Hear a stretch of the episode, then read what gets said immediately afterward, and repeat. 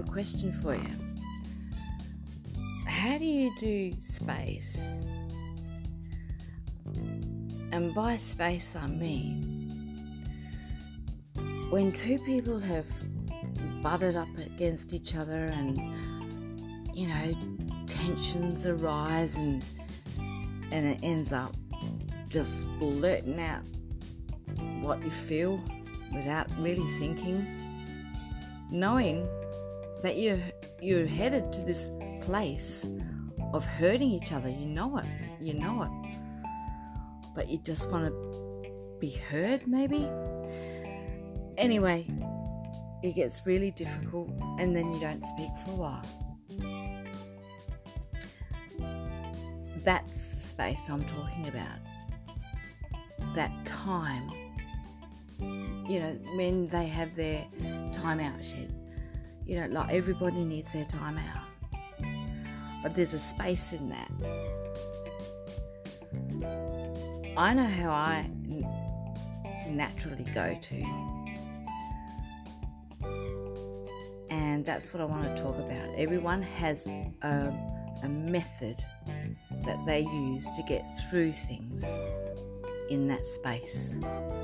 That's what I want to talk about. What do you do in that space?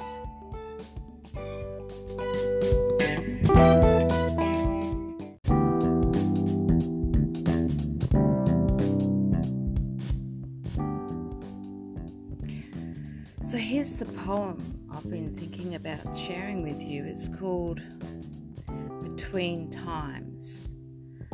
It goes like this In between the tick and the tock, in between the life and the stop, in between the letters and space, in between the law and your grace, in between the love and hate. In between my destiny and fate, in between my birth and my death, in between the spirit and my breath, in between my life and my love, in between this world and above, in between just me and you. So that's the poem that I was talking about. Those in between times of, of sometimes it's great stress.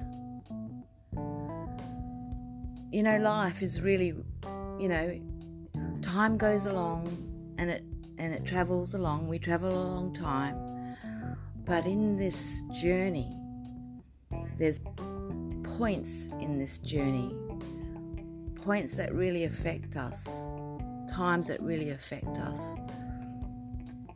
And I'm just wondering, like, how to deal, how do you deal with these spaces in between massive things that happen in your time on this earth? Like, in that space that's needed to heal and to regroup and you know, look, what's your what's your go-to?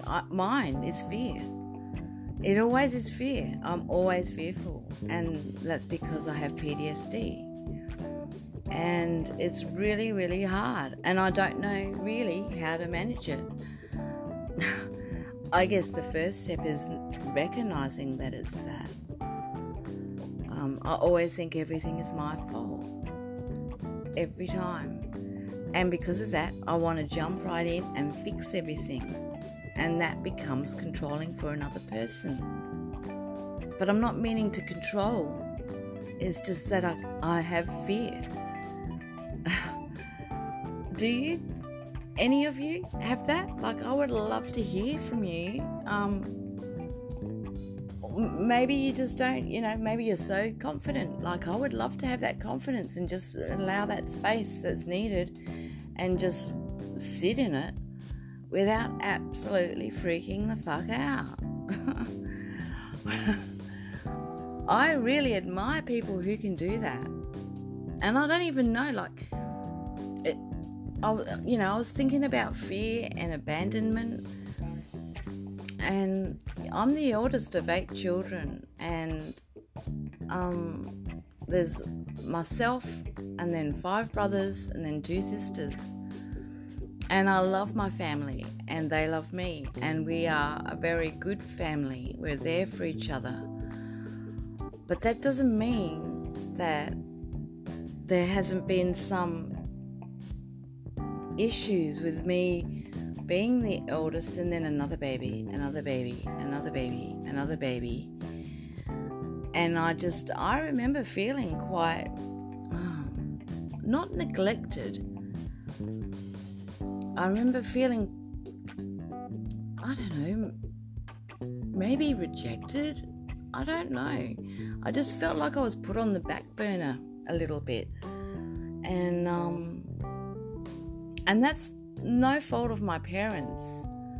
My mum and dad are very good parents and they tried their hardest to yeah, I mean they had limited time, right? Like with all these babies and all these children they had very limited time. But as a young girl, I was affected, like with having so many siblings. Most of it in a positive way, especially having five brothers. That was so much fun. It was a good home, it was good fun. But I had no sisters until I left home and was married, you know, like. So I kind of felt a little bit out of it. So I had to, you know, like I was I was the first one, I was the benchmark, and so I had to toughen the fuck up. And I had to I felt like I had to prove myself a lot of the time. And so, uh, you know, I was kind of hard on my siblings, to be honest with you. And I thank God that they've forgiven me for some of the things I did. Like, I wasn't a very nice person sometimes. In fact, my teenage years, I wasn't a very nice person, really. Um, and it makes me wonder why, you know, because now, you know, I don't want to hurt anyone. Like, I didn't really want to hurt anyone back then either, but I just had this coping mechanism that was tough. The exterior was tough because I felt maybe not so tough. Maybe I felt very insecure. I don't know, like, uh, this is just me blurting out my life here, putting it out there for everyone else to hear. I mean, we all have our own stories, right? Um, but yeah, like this uh, fear and abandonment could actually be related to me being the eldest of so many. Maybe I had fear and abandonment issues, you know, because of that. And I'm again, I want to absolutely state it's nothing that my parents did or did not do. It's just where I was in the pecking order. And we all have a pecking order. You know, there's middle child syndrome. You know, I might have to look into this older child of many, many children, you know, like how to, what kind of personality traits and, you know, do we end up getting because of where we're born. So, yeah, there's a lot to think about, you know, and like I said, I'm not blaming anyone for it. Um, parents are human, you know. I've made mistakes as a mum. Absolutely, I have. Some very, very regrettable ones, and um, some that have really affected my children.